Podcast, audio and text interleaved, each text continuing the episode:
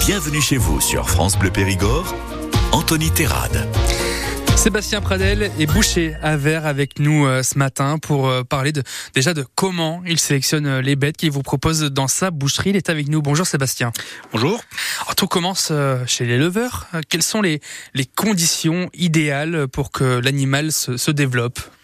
Bah, il faut un bon état d'engraissement à l'arrivée, mais il faut surtout qu'on prenne le temps de, ben, de lui laisser prendre ce bon état d'engraissement. Donc voilà, ça, c'est quelque chose qui va varier en fonction du, du climat, de, de l'animal. Euh, voilà, un petit peu, c'est un mhm. petit peu comme nous. Hein, voilà, il y en a qui mangent plus ou moins euh, ce que l'autre. Et bien là, c'est un petit peu pareil. Donc, euh, ça peut évoluer quatre mois, six mois, un an. voilà. Donc après, c'est le travail avec l'éleveur qui fait que c'est lui aussi qui va me dire quand, quand la bête est prête et, et qu'on peut la prendre ou pas. Quoi. Quand vous parlez d'engraissement, c'est-à-dire que plus l'animal mange, mieux, meilleure est la qualité de la viande? Alors, euh, oui, mais c'est pas euh, c'est pas du gavage non plus. Donc euh, en fait, on va, c'est justement c'est ce qui fait le temps.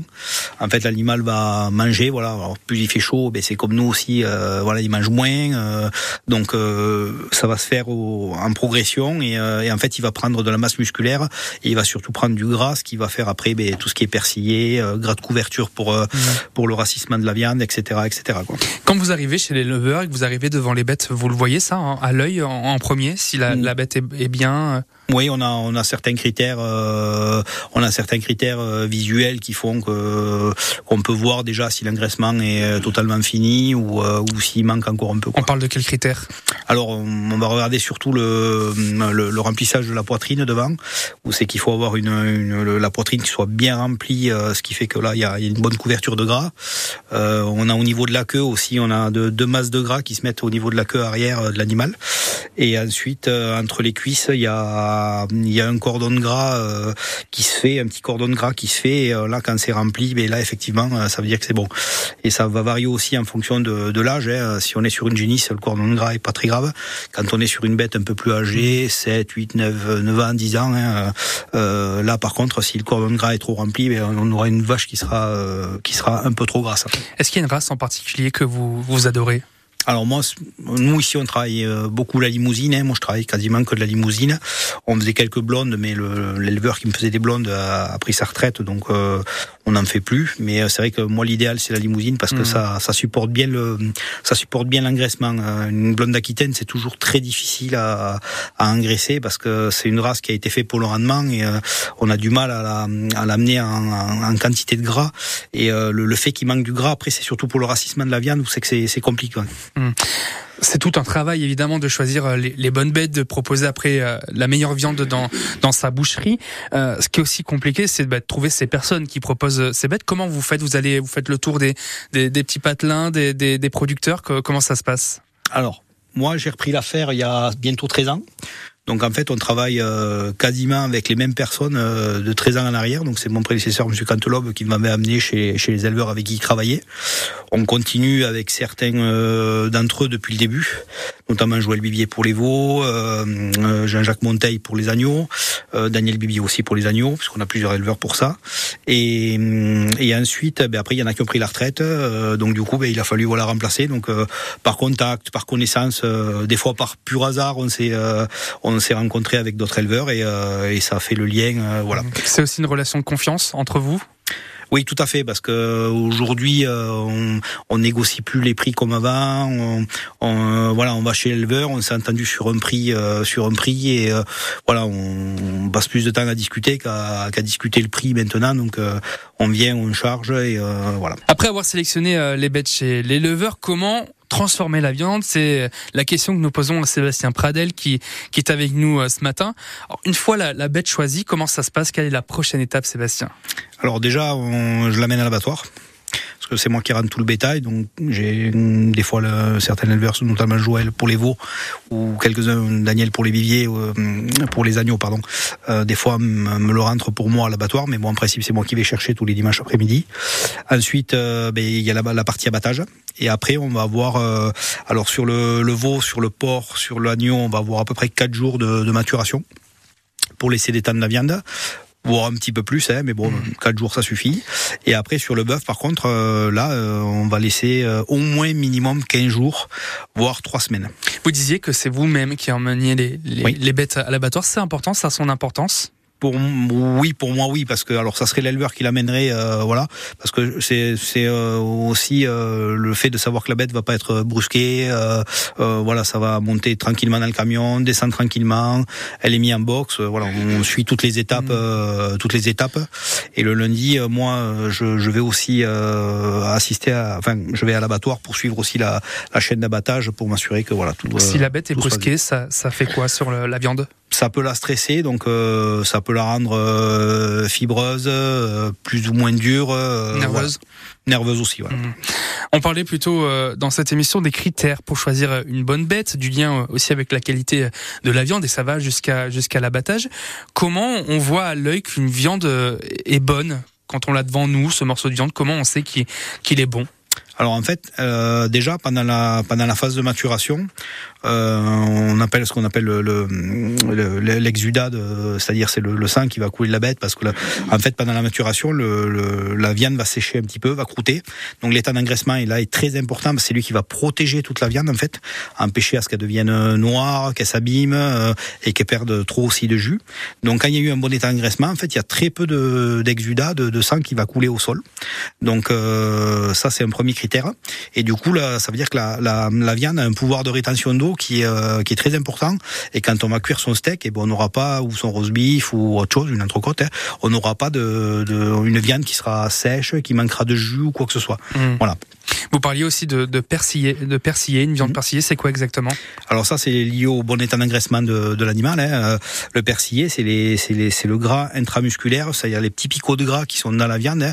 notamment aussi quand on voit des jambons secs, euh, on sait qu'il y a tout, tout petits picots de gras et c'est ce qui fait qu'il va libérer du goût quand vous allez manger en fait. Donc ça, si vous avez une viande trop maigre, euh, on a des steaks hein, qui sont, c'est qu'il n'y a pas de persillé dedans, donc euh, c'est comme ça. Et euh, on mange, bon, c'est un bon steak, c'est tendre, c'est juteux, mais il n'y a pas spécialement de goût. Par contre, après, quand on va rentrer sur du, du faux filet, de l'entrecôte, tous ces morceaux, c'est qu'il y, y, a toujours un petit peu de persillé. Là, ben, quand vous mangez, c'est ce qui va, voilà, ce qui fait que c'est bon, la côte de bœuf. Plus il y a plus de persillé, mieux c'est. Ouais, tout à fait. Ouais. Hmm. Euh, chaque morceau se consomme euh, différemment. Euh, on ne fait pas ce qu'on veut avec les, les, morceaux, ou alors peut-être l'inverse. Est-ce que un morceau qui est fait pour être grillé, on peut le faire en sauce et, et inversement? Pas spécialement. Chaque morceau est adapté à un type de cuisson.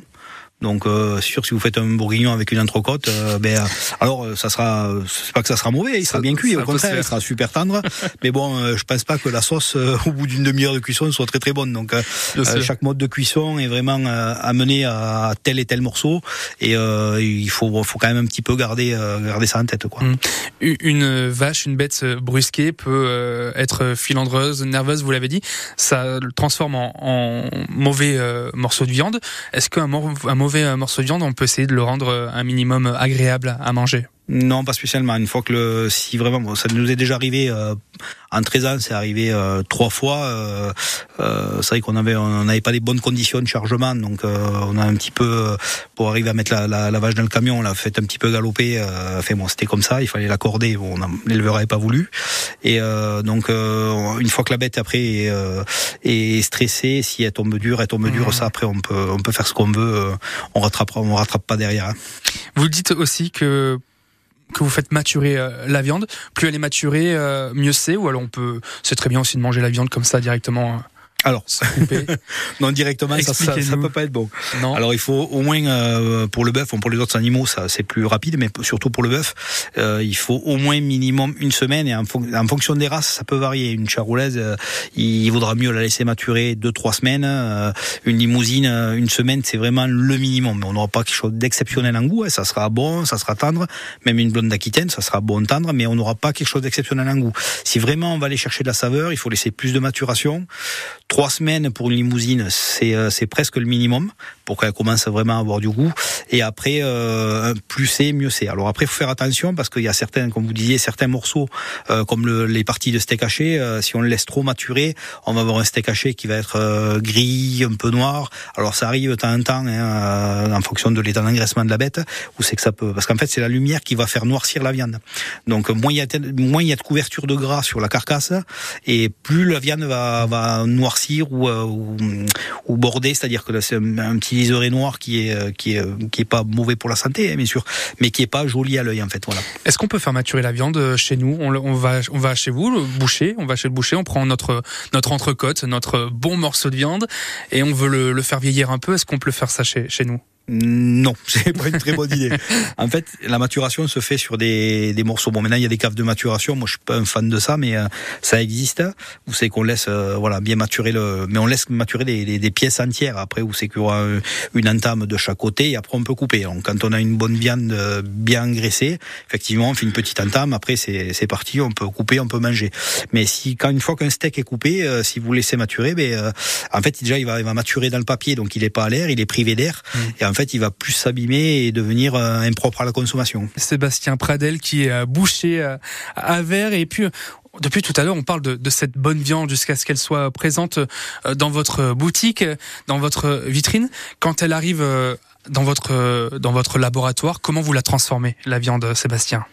Alors elle va, elle arrive donc elle arrive en carcasse, donc une carcasse est coupée en quatre. Et après, en fait, en fonction de la vente, alors la météo va y jouer beaucoup. Hein, euh, les gens veulent manger en fonction de, du temps qu'il fait, de la température. Donc euh, non, en fait, on va on va faire suivre ça et euh, on va vendre. Ben, on va essayer de, de, de, quand même gagner du temps sur les arrières de bœuf.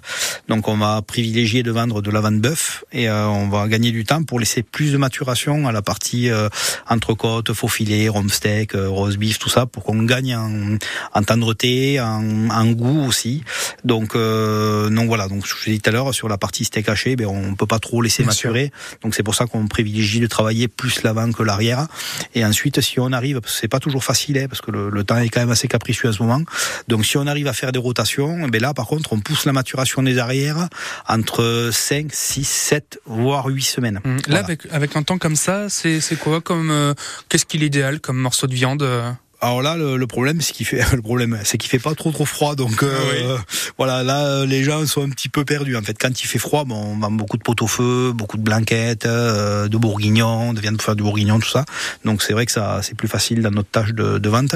Et, euh, et après, là, ben, ça va être un petit peu. Bon, on va quand même vendre du pot-au-feu, tous ces morceaux-là. Mais c'est vrai que quand il fait froid, c'est beaucoup plus facile. Après, par contre, l'été, c'est la, la, transformation de la viande est complètement différente puisqu'on n'a plus les mêmes températures. Donc les, les gens privilégient plus les, les brochettes, les merguez, les barbecues, tout ça. Donc il faut faire plus de triage sur la partie avant euh, qu'on n'a pas spécialement l'hiver. quoi. Vous conseillez les, les clients euh, parfois sur euh, comment cuire telle ou, ou telle viande?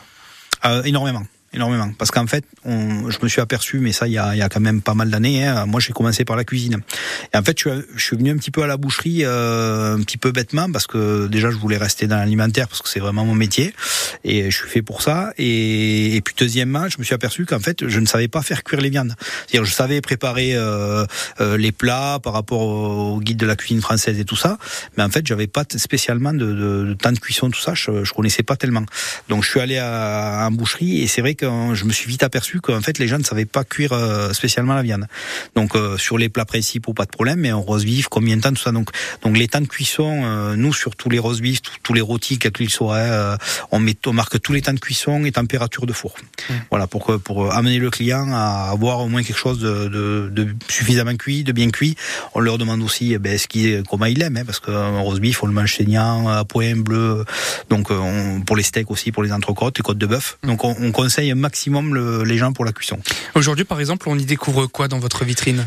Alors aujourd'hui, je suis désolé rien parce qu'on était en congé, donc on, là on reprend, on a repris ce matin en fait, donc on reprend ce matin, on rouvrira vendredi et vendredi, ben on va on va rester sur ce qu'on a dit tout à l'heure. Hein. Voilà, il fait pas très beau, bon il fait pas très froid non plus, mais bon on va quand même rester sur du pot au feu, sur des, des plats de saison, euh, euh, donc on va pas mal préparer à ce niveau-là quoi. Vous faites une partie traiteur aussi?